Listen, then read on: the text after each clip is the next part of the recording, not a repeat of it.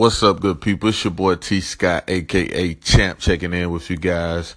As many of you know, the 2017 NBA season kicked off yesterday with the newly looked Cleveland Cavaliers versus the newly looked Boston Celtics.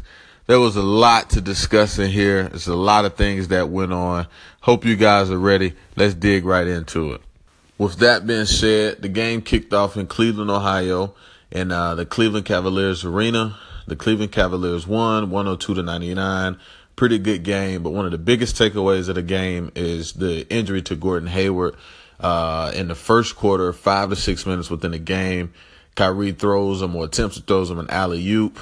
Gordon Hayward goes up, pretty much gets clipped, falls down uh, very badly on that foot, and looks like his foot is either dislocated or broken at the moment. And pretty much Gordon Hayward is done for the rest of the season. Yep, the rest of the season. But most importantly, we want Gordon to get better. We want Gordon to get better, and prayers go out to him and his family. Hope everything goes well and his recovery is great. Hopefully, comes back better than ever. It's, you know, a shame that, you know, Gordon didn't even get to play an entire game without getting hurt. Five to six minutes within the game, he had only shot two field goals. He had two points. You know, there was big aspirations and big hopes for this team uh, this year with, you know, the uh, acquirement of Gordon Hayward and, you know, Kyrie Irving. Did get rid of some key players, you know, Isaiah Thomas, Jae Crowder, and Avery Bradley, but, you know, things were looking pretty good and, and, and the aspirations for this team look bright moving forward. But most importantly, like I said, you know, as a Boston fan, we want Gordon Hayward to get healthy. Hope everything turns out 100% okay and he comes back even better. Um, it's just a shame that, you know, in his first game as a Boston Celtic under his old college coach, Brad Stevens at Butler University, that he gets hurt, um, you know, badly and can't go on. But moving forward, um, as the team had to last night, and, and Gordon probably would want them to as well. We want Gordon to get better and come back even better uh, next year.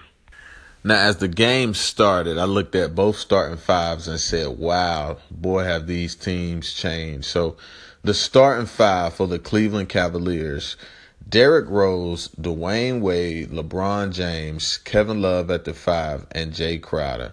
And then you got the starting five for the Boston Celtics, Kyrie Irving, Jayson Tatum, Jaylen Brown, Gordon Hayward, uh, and Al Horford. So it was a crazy new look, man. As many of us will see this year in the NBA, teams have changed. Superstars have relocated to different cities to play with other superstars. But to see Kyrie in a green jersey, to see Jae Crowder, uh, Dwyane Wade, Derrick Rose in a Cleveland Cavalier jersey was crazy. J.R. Smith didn't start.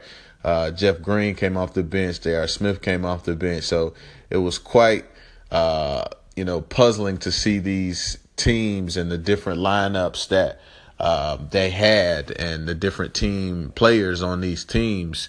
Even Boston, man, uh, we uh, drafted Jayson Tatum, and which had an amazing uh, preseason um, or summer league this year, and looking forward to seeing his maturation and how he matures throughout the league and, and see how well he does. But what an amazing lineup on both teams. The Cleveland Cavaliers definitely have a ton of names, a ton of proven players, a lot of experience.